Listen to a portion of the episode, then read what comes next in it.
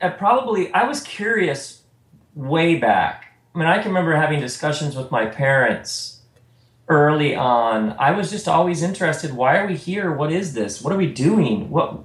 Why does everybody just take it for granted that we're here when this is the this is the weirdest thing ever to be a human being and being alive, and it's quite awesome as well.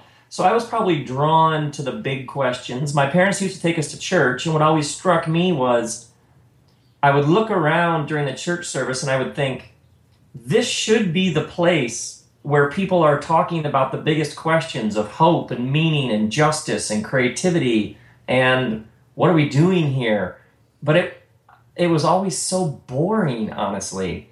And you know, like later in life, you sort of look back and ask, and you see sort of seeds of your path early on but but I think something within me said I'm going to change that. So I was in a band in college. The band broke up as college bands do because everybody had to get jobs.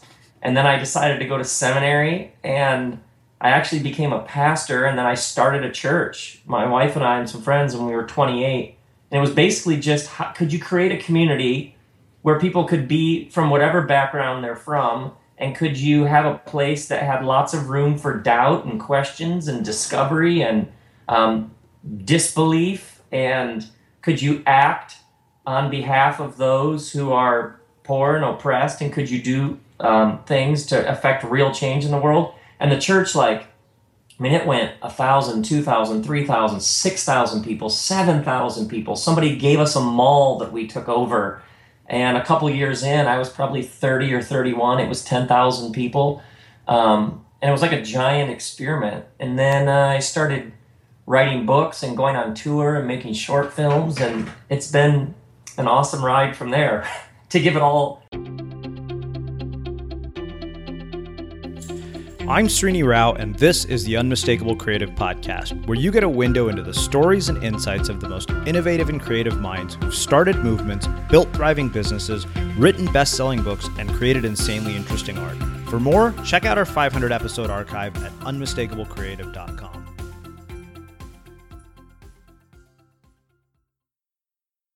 Rob, welcome to the Unmistakable Creative. Thanks so much for taking the time to join us. Oh, it's great to be with you. Yeah, so you and I uh, connected through our mutual friend Dave Vanderveen, who was a former guest here on the Unmistakable Creative and absolutely fascinating and uh, interesting human being. So I figured anybody who knows him uh, and is friends with him must be interesting as well. And when I started doing some digging on your work, uh, I was just so taken aback by how much depth you go into and how you ask some very thought provoking questions about life and what matters. So I'd love to hear a, a, bit about you know how you have arrived at this rather unusual career and this way of seeing the world and this story. wow. Um, yeah, you know, I probably I was curious way back. I mean, I can remember having discussions with my parents early on, I was just always interested. Why are we here? What is this? What are we doing? What?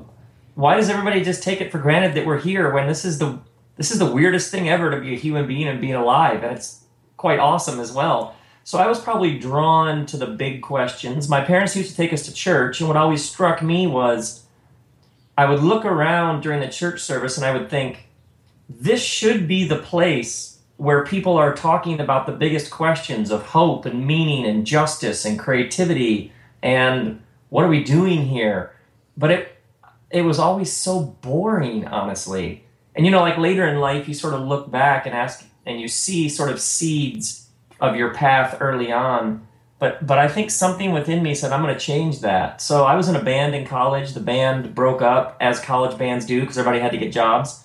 And then I decided to go to seminary and I actually became a pastor and then I started a church. My wife and I and some friends when we were 28.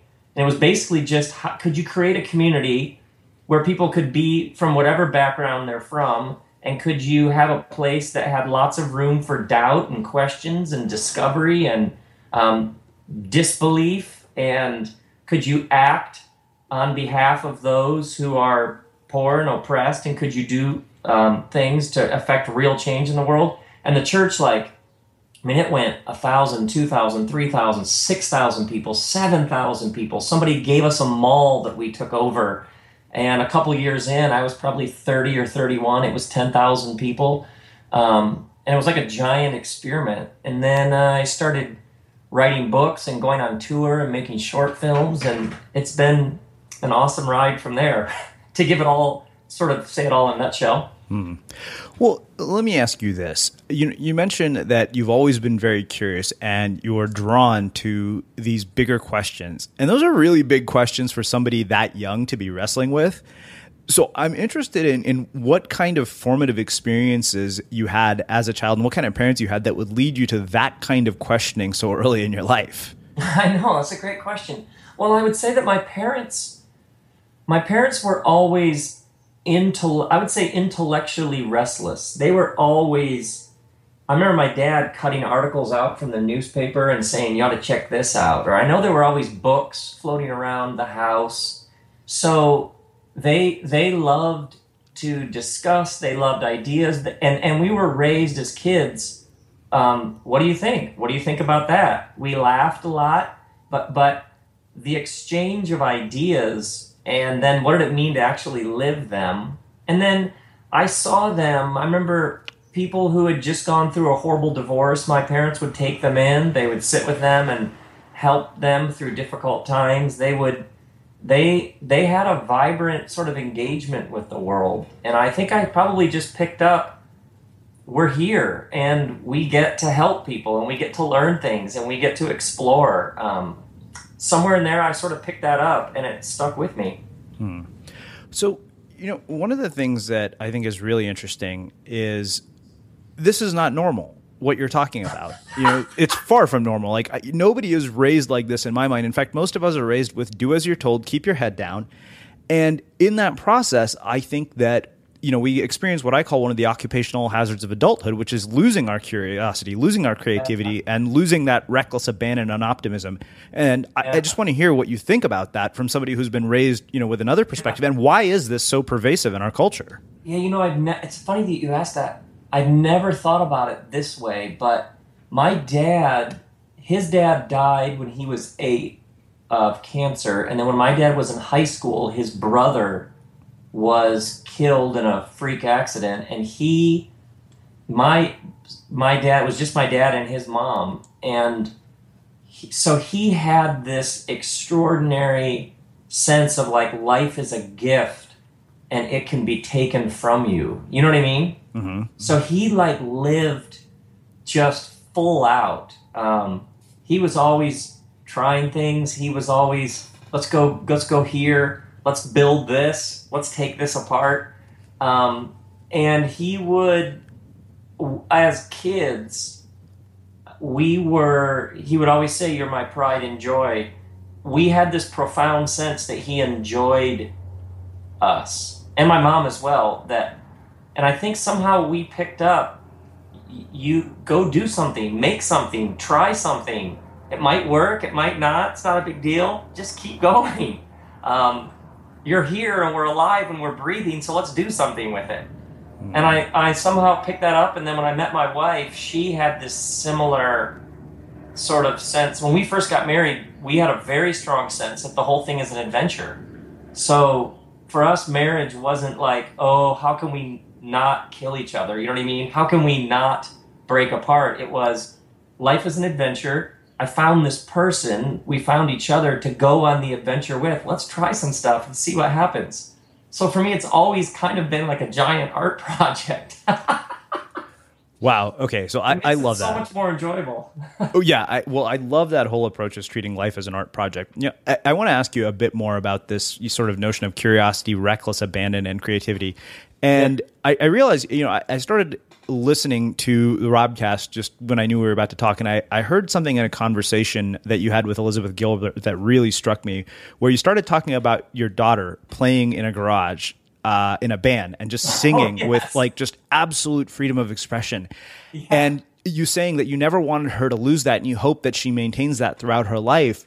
You know, a lot of parents listen to this show who homeschool kids with the content for this show.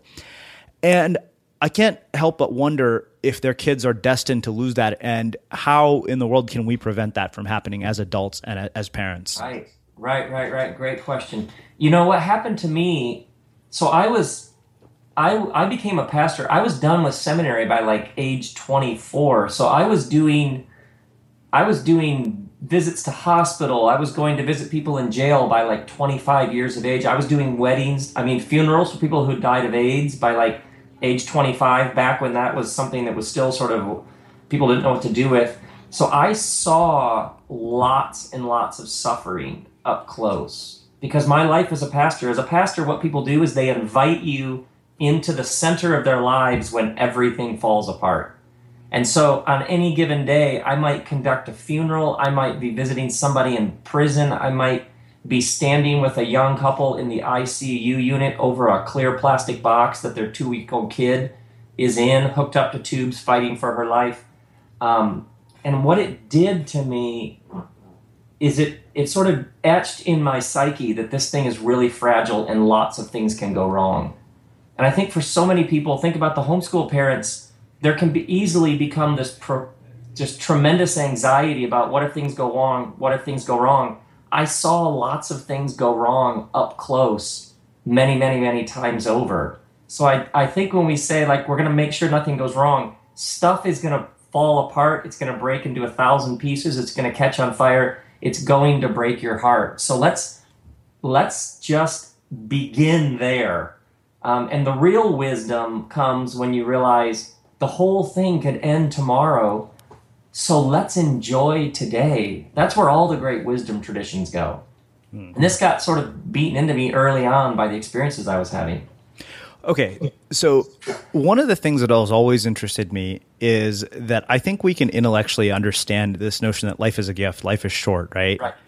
And why is it that it takes, you know, catastrophes for us to yes. make us truly realize that like something horrible has to happen before we really understand it and, and really live it in our bones as opposed to intellectually understanding it. And i just want to hear what you'd have to say about that. Yeah yeah. You know i told a story on my uh, podcast recently about i did this event with bishop tutu and dalai lama. Uh-huh.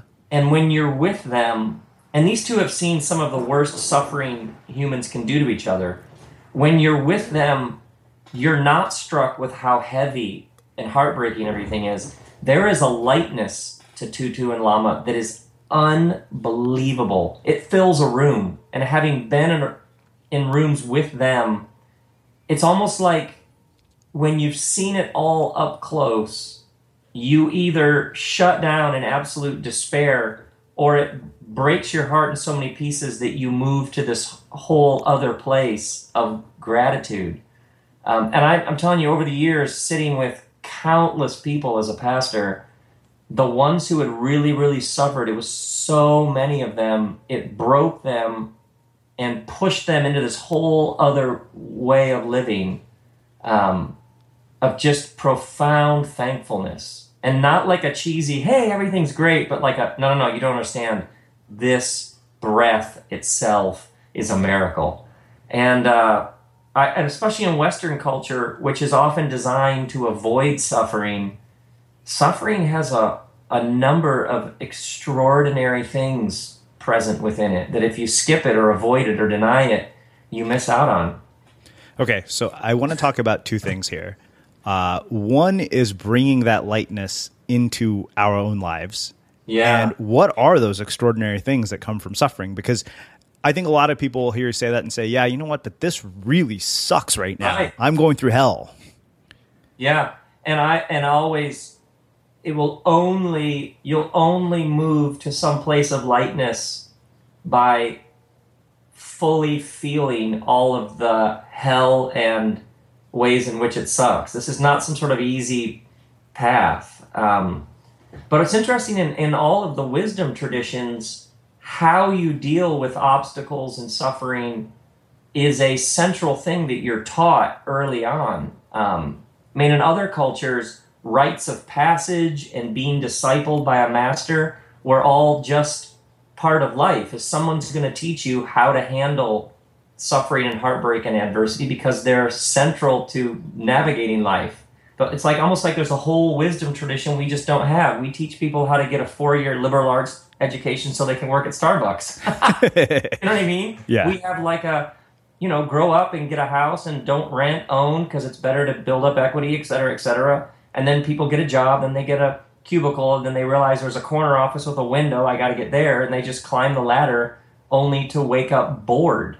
Uh-huh. Um, so I think sometimes you just have to challenge the whole system and ask, what is it that would get you up in the morning with joy? The Japanese actually have a word for this a ikigai. I K I G A I. Your ikigai is that which gets you up in the morning.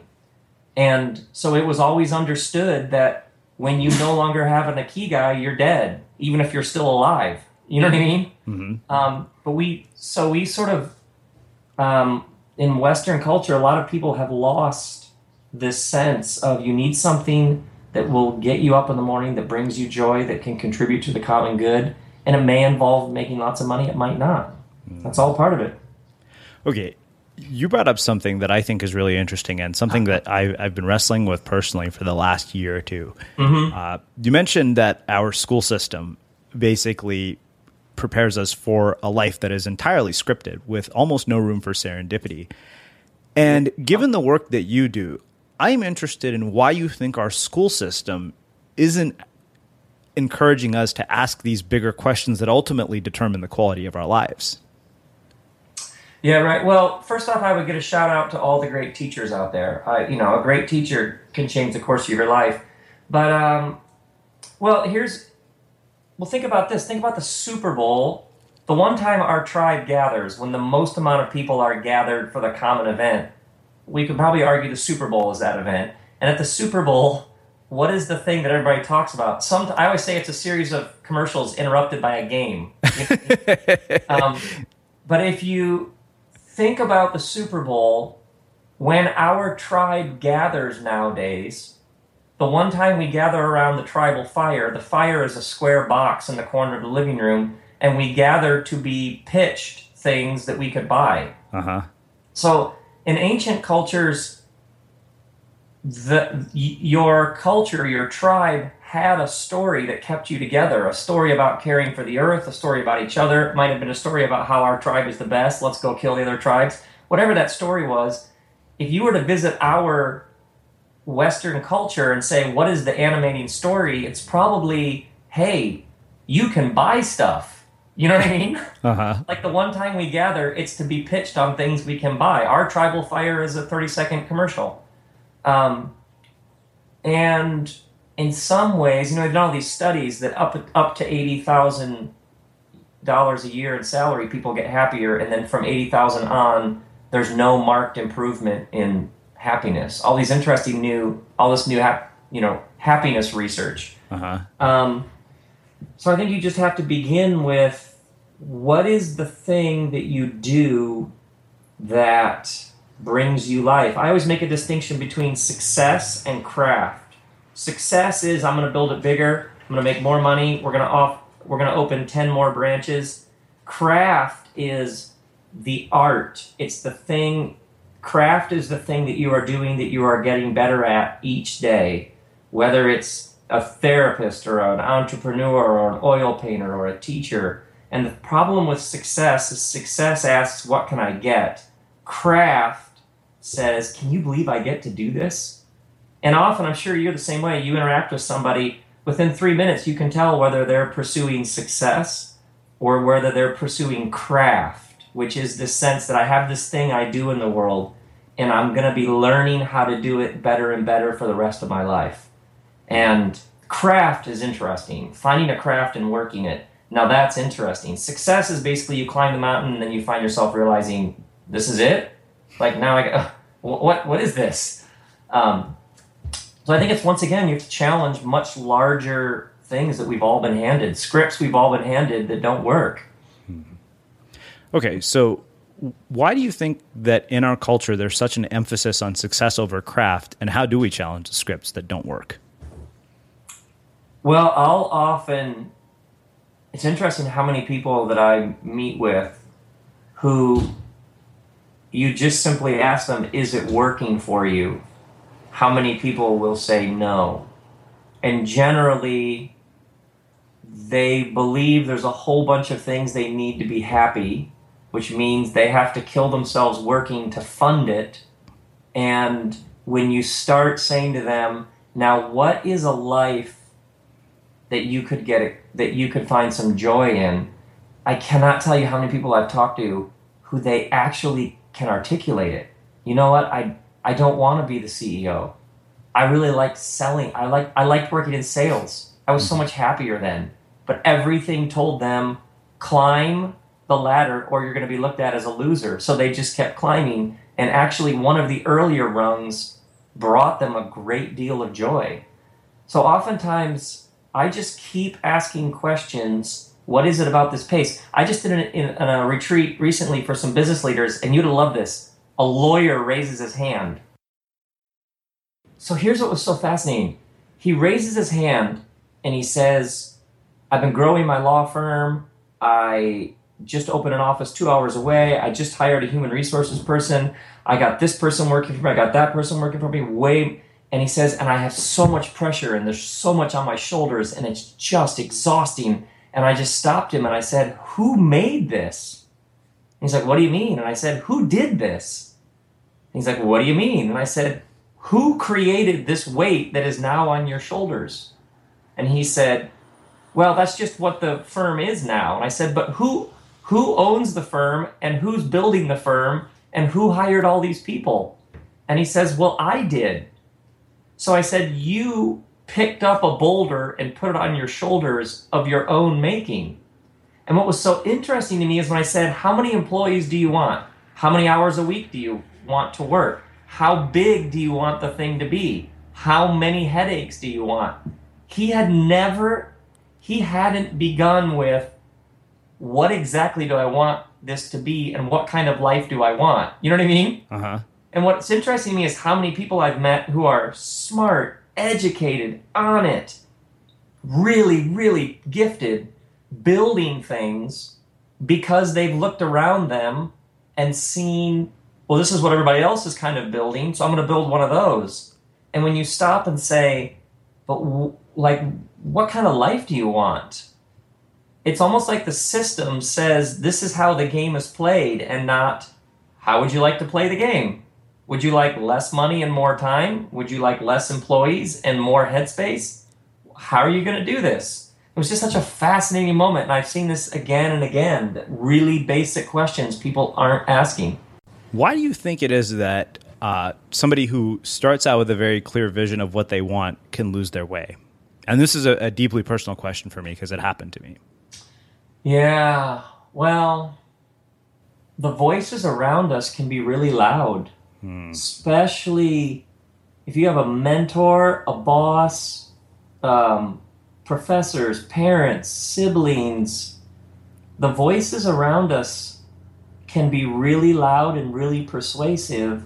And unless you have some sort of practice where you are constantly asking, what is my what is my compass? What is my true self telling me? Unless unless you have some sort of regular practice of listening to what's happening deep inside of you, the voices around a person can just be so loud.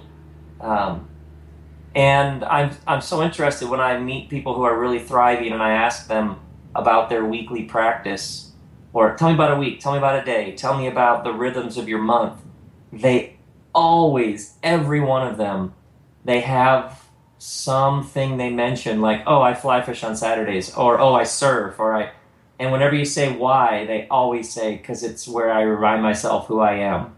It's where i get grounded. It's where i get centered otherwise it's just a whole bunch of clatter coming at you. It's just chatter. I will sometimes say to people when they're telling me but but we have to and i'll say wait is that you talking? Who is that talking and often people will say oh my word, you're right. That's my brother. That's my mom. That's my boss. That's my, you know what I mean? They'll say, uh, so many times we're, we're, we're reading from a script it's somebody else's line and we think it's ours.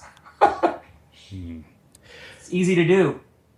So, would you say that having that sort of a practice enables you to trust your inner voice and your inner compass more than the external voices that become very loud and persuasive?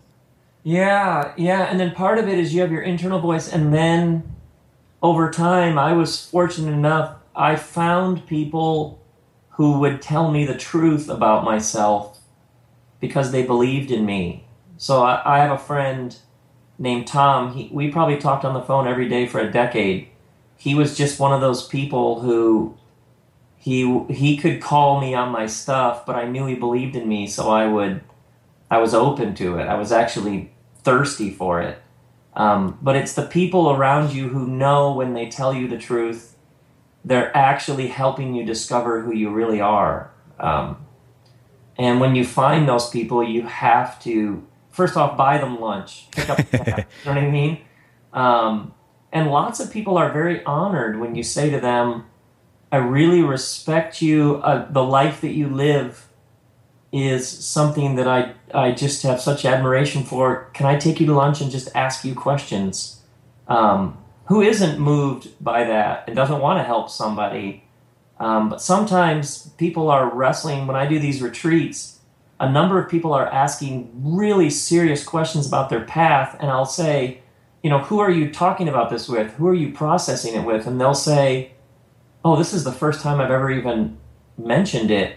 And you think, oh my word, you're miles from home in a room full of a hundred strangers and you just brought this up. You know what I mean? Mm-hmm. Like who who are the people in your actual sphere of life where you can go to them and say, here are some things I'm really struggling with. Can you can I just throw it? I'll often say to people I I need um, to listen to, I'll just say, is it okay if I throw a bunch of stuff against the wall and see if any of it sticks? and um, whatever metaphor helps you can be incredibly life giving. Mm you know, when I hear you say that, I even think that we have to choose those people carefully, and sometimes they don't end up being, you know, the people closest to us, you know, family or whoever right. it might be. You know, Brian, who is my business partner, and I have talked about this idea of validation, and he said, you know, you should really be selective about where you choose to get any of your validation from, and sometimes it's not going to come from the people who are your family or the people that you love. Absolutely, I actually, um, if somebody cannot celebrate who you are your influence, blessing, success, power, abundance, whatever it is, if they cannot celebrate the fullness of who you are in your path, then they can't be your friend. Mm-hmm. It's that simple. So the friend who's like, must be nice, eh, gone. Or they get moved to the outer ring. It's just that simple. You know what I mean? Yeah. Um, boy, I'd like to have that kind of life. Sorry, thanks for playing.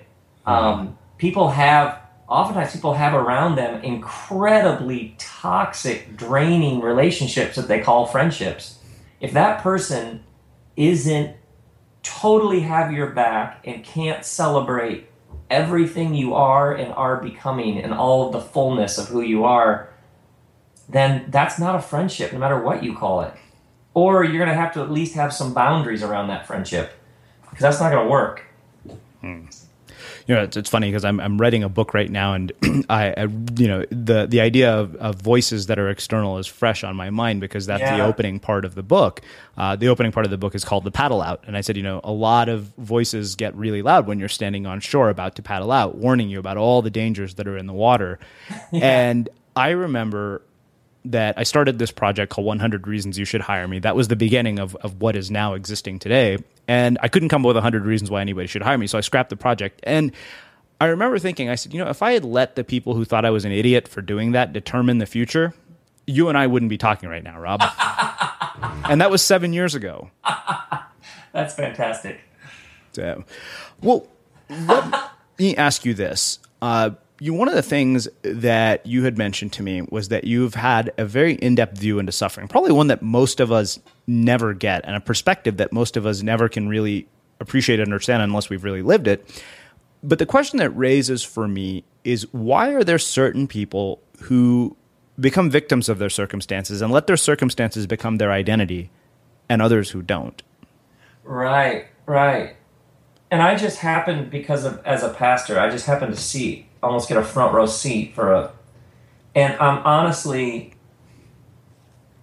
suffering makes people better or it tends to make them bitter.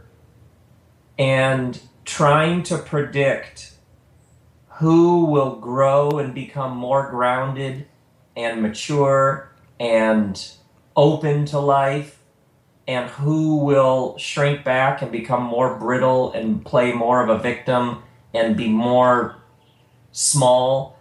Honestly, it's one of the great mysteries of humanity is I can never tell. Um, I think consciousness and how we respond to the events that come our way is one of the great mysteries. Why do some people they become so inspiring and expansive and they just go to a whole new level and other people seem to stumble around in the dark for years to come. I, I can't for the life of me predict it. I used to think I could, you know what I mean? Mm-hmm. But um, I think it's one of the great mysteries of humanity, uh, our consciousness and why different people respond different ways. You can have two alcoholics and you organize an intervention for each of them, and all the people who love them most gather in the living room and say, We love you, alcohol is ruining your life, we'll do anything to help you get help. And the one says, Thank you, this means so much. Can I get help? Can I go to a meeting tonight? And the other one says, F you, I'll do what I want. You know what I mean? Mm-hmm. Um, and especially over the years as a pastor, seeing people hungry for more meaning, for more depth, for more connection. And some people stay and they grow and they do the hard work, they do their interior work. And other people, it gets hard and they're gone. They just, it's, it is seriously, it is the great mystery at the heart of the human experience. And mm-hmm. anybody who tells you they can fix it or I've got a three step plan to make people, they're selling you something. or this curriculum or these seven steps will guarantee you. I instantly am like, no, it's not that cut and dried. Uh-huh. You know, I, I, wanted to ask you actually uh, when we talked about sort of a spiritual practice to learn how to manage uh, the external voices and, and tune them out. I, one of the things that interested me about your work is that you're an avid surfer, and, and we both share that in common. Surfing has deeply influenced my life. It fundamentally yes. changed the direction of it and altered the yeah. course of it. Yeah. And I'd really love for you to chat a little bit about uh, how surfing has impacted uh, the way you see the world and, and the way you handle things. Yeah. Oh man, where do we even start? Uh, well, what's interesting is you know our, our friend Dave Vanderveen uh-huh. will will often say to me, you know, the salt the salt content of the ocean is the same as the salt content in the water in your mother's womb. That should tell you something. and I don't know if that's true, but it works so well uh-huh. um, as a metaphor. Um, there's something about well first off you're disconnected from your phone and you're not on land. So i'm sure you've had this sense. You are in some ways open to the world in ways that you aren't when someone can text you at any second. So i think just the discipline of detaching and then there's this patience because you cannot control a set. You cannot control the period the interval. The waves might come they may not. And it reminds you that there are forces larger than you in the universe, and that's good for the soul. We tend to become as big as whatever we give worth to. And if ultimate worth we give to money, we tend to be as big as money.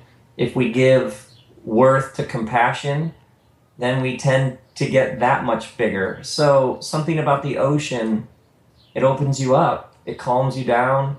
Um, that's a lot of power coming at you and the power can crush you. Like you say, the hold down can be brutal. Mm-hmm. But if you move, there's this one great line by a surfer.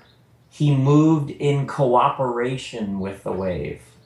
So it's like there's all this power, but you have to submit and work in cooperation to it. I mean, the metaphors could go on and on. I feel like it fills me up with the thing that I need to go do the work that I do, whatever that spirit tank is. You know what I mean? Mm-hmm. It's like you have your intellect, you have your physical health, you have all the day to day responsibilities. Then you have this almost like a spirit tank, which is some days you're up, some days you're down. Some days you're filled with life and it's like spilling over onto those around you, and some days it's dark and you sort of have this man, just putting one foot in front of the other is difficult. But for me, surfing fills that tank that like is where spirit resides, which is just life in its purest form. Here we are. Here we go. We get to do this. Mm. Yeah, it's it's just like you said. It's been life changing for me. Wow. Well, let's do this. uh, let's shift gears because we've spent a time a lot of time just exploring a lot of very deep questions, and I want to actually talk about the work that you do. Okay. Uh, one of the first places I want to start is by asking you about how uh, being in a band actually influenced the way that Yeah. you approached building a church. Yeah, well, what's interesting about being in a band is when you're at a club and there's a bunch of bands playing that night, if one of the bands sucks, you go out on the curb or you go to the bar and you get a drink. You Uh-huh. rarely stand through a band that isn't engaging you. You'll go out and you'll wait for the next band. So when I sort of cut my teeth in a band, I wanted to engage everybody to the back of the room. To me, you had these few moments to draw everybody in to create some flow or like a big living room to bring everybody in together and take them somewhere. And so I would write, I was a lead singer, I'd write these songs that meant something to me and I wanted to share them with people. And for me, if you were there just because you're supposed nobody was there just because they're supposed to. Everybody was there because you wanted to see a show that you would be saying to your friends, How great was that? You missed it? Oh, you missed a great one. It was a happening. So when I got into being a pastor, I had I the, the idea that people would just go to church because you're supposed to just blew my mind. Like, why would you go do something just because you're supposed to? You know what I mean? Mhm. Like, what? You don't do that in any other area? Uh, what in the world? So, for me, it, it should be great. It should be fascinating. It should be provocative. It should be inspiring. It should it should unite everybody's hearts. So, when I started the church and I started preaching, for me, the sermon was like this art form. It's like guerrilla theater, performance art. It was like for everybody. It was not religious propaganda. I was not trying to make somebody a particular religion. Uh-huh. I'm a pastor out of the Christian tradition, but my understanding, if you're true to your tradition, it will be welcoming to all traditions.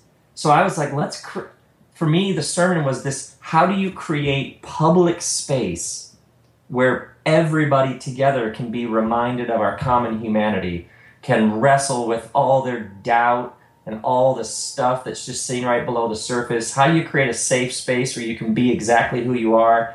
and you might even get some guidance and direction on some steps you could take to step into your your true path and so that's what i brought into it. And if it's not going to be great then don't kid yourself. Go do something else. But don't waste my time.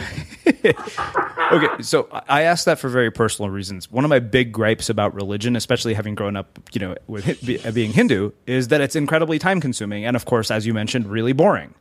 yeah. Uh, you know, three hour ceremonies that really are not that interesting or not that engaging is one of the big reasons that I've had a very difficult time embracing Right. the notion of being religious. right right right And I'm interested in, in two things. One, why you think religious propaganda is such a big part of religion or, or so connected to how people perceive religion in the world. Uh, and then also, why is this notion that you know this should be engaging? It's a place where we ask deep and meaningful questions about life. It could be much more entertaining and inspiring. Why is that not common? Well, oh my word. I love it that those were two questions backed up to each other. like years. Well, first off, you know, in politics they say follow the money. Uh huh. So I would say the same thing in academics or religion or anything. Sure. Follow the money. Um, building an institution requires a consistency of funding, and you generally get that from saying the same things over and over and creating an enemy of some sort. You know I mean? um, America's falling apart, but we can save it. Slide into the abyss. Just give money now. Uh-huh. Um, and so you rarely build a strong institution by saying, "Hey, we're growing here, and we used to see it this way, but actually, this is a better way to see it." You know what I mean? hmm that doesn't that doesn't work well for institution building. So one of the things about a church is in some ways it has the seeds of its own destruction built into it. If you actually do the right thing and you say the courageous thing and you stand up for the the oppressed and downtrodden and you give away your resources for the well-being of those who need it the most, that isn't really great institution building. It's also very life-giving and courageous and it's what the world needs. But if you're always institutions generally bend themselves towards self-preservation. How do we keep this thing going? which is very different question than what does it look like for us to be fully alive? And if we all die in the process, hey, at least we went down with a smile on our face. Um, and you can see this in company. You can see this in computer companies that are like trying to innovate, but they still have a giant payroll, which sort of gets in the way of them doing the next interesting thing. You can see it all across institutions. Mm-hmm. And then, secondly, what you have to be willing to do is to ask if this thing didn't exist, would we need it? And like you talk about three hour ceremonies, at some point, at some point back there somewhere, that was deeply meaningful and life giving to someone. You know what I mean? Mm-hmm. But what happened for you probably is somebody didn't say, okay, it's 1986, it's 1993, it's 2000. What does it look like for this tradition to be alive and well in this world? And it means we're probably going to have to let go of some things that were pretty central to what we were doing because those aren't going to help us anymore now that it's 2000 whatever. Um, and if you don't do that, you end up with three hour ceremonies that just don't connect. But if you ask now, what is underneath all of this ritual and ceremony? What is the human need that this is addressing? Is it community, connection, hope, uh, a sense of language for the transcendent? What does it look like to give people a place for those things that actually works for the world they live in? And if you don't do that, the tradition sort of ossifies and calcifies and fades away. Wow. Yeah. Well, th- that that explains why I dreaded going to the temple so much. Yeah, exactly. But think about if you would have asked. I always say all doctrine began with mysticism. Every doctrine and dogma it began with somebody having a genuine new experience. But the problem years later is everybody's disconnected from their experience, and all you have is the doctrine and dogma. Mm. So, what was that original experience? And what does it look like now to have those experiences? And what does it look like to have communities that keep those sorts of experiences alive? That now that gets interesting.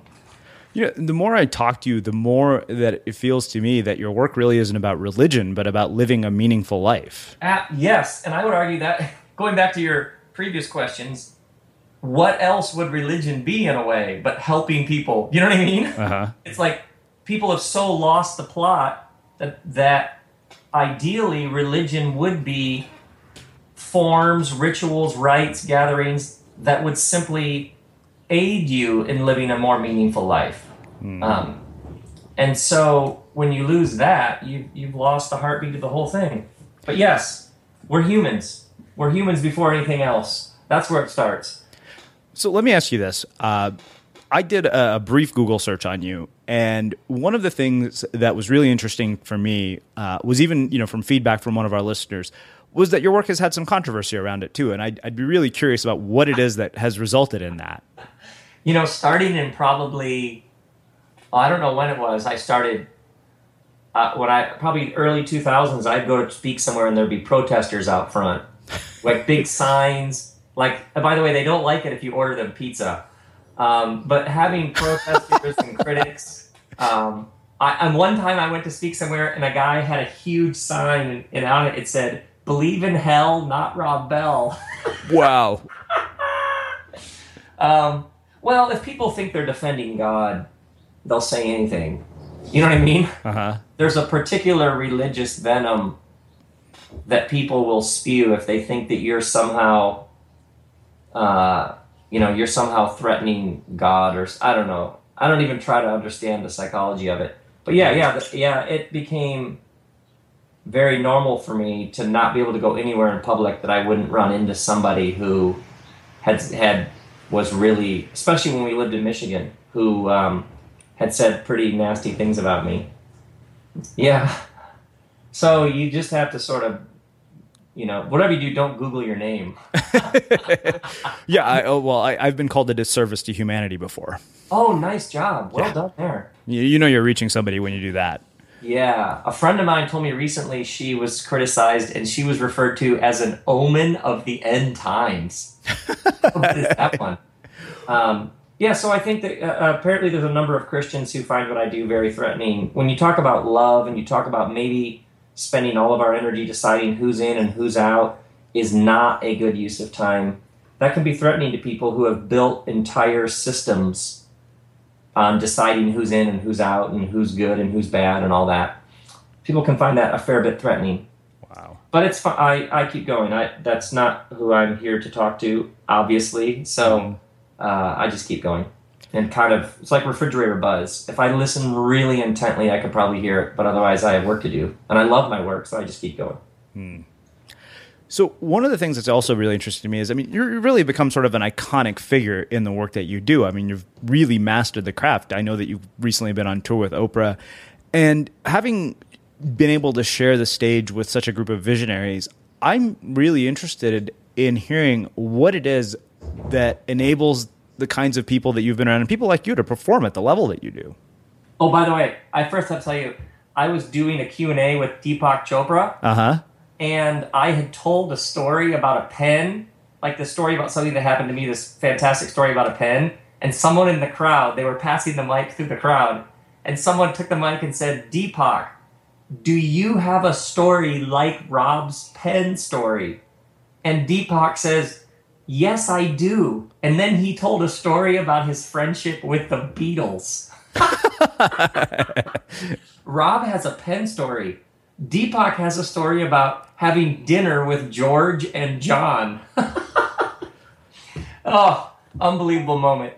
Unbelievable moment. I have no idea what your question was. Oh, oh. I'll tell you that tour with Oprah was extraordinary. Elizabeth Gilbert, Uh-huh. Um, to be with people who had given themselves to their work with such passion and dedication. But what really s- strikes me, and Oprah herself, all those people that Oprah has interviewed and all those books that she's featured, she's actually read the books. you know what I mean? Uh-huh. Like she, she is she is a true student. And I mean Oprah asks my kids questions because she's actually interested in their answers. She's she's the real thing. Um, she's deeply invested in what is the next step for her. And she's actually figuring it out like everybody else. What's the next thing I ought to do with my time? How can I help more people? What is the best use of this energy that I've been given? Um, she's asking questions and reading books and um, having meals with interesting people and finding out how they do it. Um, so that's what really strikes me about sort of uh, with Oprah or Elizabeth Gilbert or Deepak is these are people who are serious about becoming everything that they're called to be, just like the rest of us are. And you sort of are amazed at our common humanity because you have this image of them sort of existing on a different plane. You know what I mean? Mm-hmm. And then you're with them and you're like, oh, everybody is just figuring it out and figuring out what it means to be who they are. They're very, very inspiring. Do you think that everybody has this energy that you speak of that's meant to be manifested uh, externally in the world in some way? Yeah, although one of the most lethal things you can do is compare yourselves to others. Hmm. I used to work, when I first started out, I worked with a dude who went to bed at 2 a.m. and woke up at 6 a.m. He needed four hours of sleep. And he had been a pastor for 25 years. And I remember his first sick day ever was 25 years in. So this guy could go with no vacation year in and year out, four hours of sleep, and could go and go and go and go. And I remember just thinking, his his constitution, his endurance, his the guy was like made of steel. So if you look around you, you'll find somebody smarter, somebody with more energy, somebody who needs less sleep, somebody who can multitask better. I think you're sunk if you spend too much time looking around you. You have to stay true to who you are, who the thing, what the thing is you've set out to do, and who you aren't just isn't that interesting, and who they are in regards to your path just isn't that interesting. Yeah, the reason I asked the question uh, is because I, I just spoken with Donald Miller, and for people listening, you'll hear that right after this. Uh, I don't know if you're familiar with his work. Oh, Don and I are friends from way back. We were okay. on the phone the other day. Well, so we were chatting, and I asked him, "Do you think that everybody has this thing that makes them special?" And it was really interesting to hear his answer because he said, you know, he had asked a ton of wildly successful people about this question. Of course, nobody wants to look like a jackass when they answer that question and say, yeah, you know, I'm special. Yeah. And he told me a really hilarious story about Pete Carroll. And when he asked Pete Carroll, Pete Carroll said, Yeah, of course I knew that right from the get go. And when when I asked him about it, he said, I said, Do you think everybody has this? And he said, No. Which I thought was really interesting because it's it's such a contrast between the two. And I've asked multiple people this same question in different forms the last few weeks, and it's been a really interesting thing to to hear the different perspectives on it. Yeah, uh, to be honest with you, the people who inspire me the most you've never heard of and you probably mm. won't hear of. I met a man recently and I and we were talking because we were introduced by somebody. I said, "What do you do for a living?" He said, "I clean houses." And I said, and he said, "I love to clean houses. I love to bring order to people's lives." And I said, "Wow, the people who you work for are really they're they're fortunate." And he said, "No, no, no. I'm fortunate because these people bring me into their homes to help bring order to their lives. It's I'm the one who's honored. this for this guy, cleaning houses is like high art form. Wow. I mean, he puts so many people to shame with his respect for his work, and it's clean houses. You know what I mean? Yeah. So what's just happened for me is the people. When I think about the people, Oprah's awesome, mm-hmm. and Deepak and Elizabeth Gilbert are fantastic. The people who have most inspired me are people. The guy who works at the auto repair where I get my oil changed, he always makes me laugh. I love to get the oil changed in my car because I'm going to see Jim. You know what I mean? And like, he runs the front desk at the place where they fix, they change the oil in my car. The people who actually move me are not on stages and don't have microphones and don't have websites and podcasts. Mm-hmm. They're people who they're doing something and they do it each day and they do it with love and integrity and so that's why sometimes there's this sort of well you have to be a superstar but when i think about the stories that move me the most it's generally people just doing things that we consider mundane but they've tapped into like it's almost like they tapped into an electrical current that's running through the daily and the mundane and the the everyday mm. you know it's interesting uh, people ask me often how I select guests for the show and you know what it is that drives it, and it's often just morbid curiosity. And when somebody asks me who are your favorite guests, it's never sort of household names or famous people. Right. They're right. always the least expected people that you've never heard of that have the most inspiring and amazing stories. Right. There's a family I know. They went to the foster care office and said, all of the kids that nobody wants with the worst problems and the biggest disabilities, please give them to us. And I think at this point they've had 26, 27 kids in their home that they have raised. And you'll never hear about them. And when you're with them, it's like you're in the presence of greatness. You know what I mean? Yeah. And, and they will, they have taken in kids that everybody had abandoned. And then they'll say to you, Oh, yeah, Johnny, we can't imagine life without Johnny, and no one wanted Johnny. Um, yeah, the number of people I've met who no one, who will never be on a stage, who are, that's the thing. I'm totally with you on that. Mm-hmm. Well, I, I, think that makes a, a, really sort of interesting way to to start closing up our conversation. So I have one last question for you, uh, which is how we finish all our interviews at the Unmistakable oh, Creative. Great. What do you think it is that makes somebody or something unmistakable? when nobody else could have done that but them. Hmm. And it's not a giant deed or climbing Mount Everest or accomplishing something that's never been accomplished. It's when it's so uniquely that person that you think, oh my word, that is them in a nutshell. That was it right there. Only they could have done that. That's what's unmistakable to me. And it's run through their unique flesh and blood. And that's just endlessly fascinating it's funny. You may be the one and only person who has echoed my exact sentiments about Ooh. what it means to be unmistakable. Score. Literally, those are. I, it, I mean, I, I could pull it up for you and read it from my book, how I define unmistakable, because I was asked to do it for my book proposal, Oh, nice. Nice. and it's almost word for word exactly what you said. Oh, that's great. So, Good. well, hey Rob, this has been really, really cool. Uh, I am very, very thrilled that Dave Vanderveen connected us, and uh, good. as I expected this would be, it was really just a fascinating chat about life and everything else that really matters. Oh, that's so great. Are you coming uh, to San Diego tour stop? I will probably be there now after this conversation. Awesome. So Good. Well, give me a shout and I'll put you on guest list. We'll do. And for everybody listening, we will wrap the show with that. Thank you for listening to this episode of the Unmistakable Creative Podcast. While you were listening, were there any moments you found fascinating, inspiring, instructive, maybe even heartwarming? Can you think of anyone, a friend or a family member who would appreciate this moment? If so, take a second and share today's episode with that one person because good ideas and messages are meant to be shared.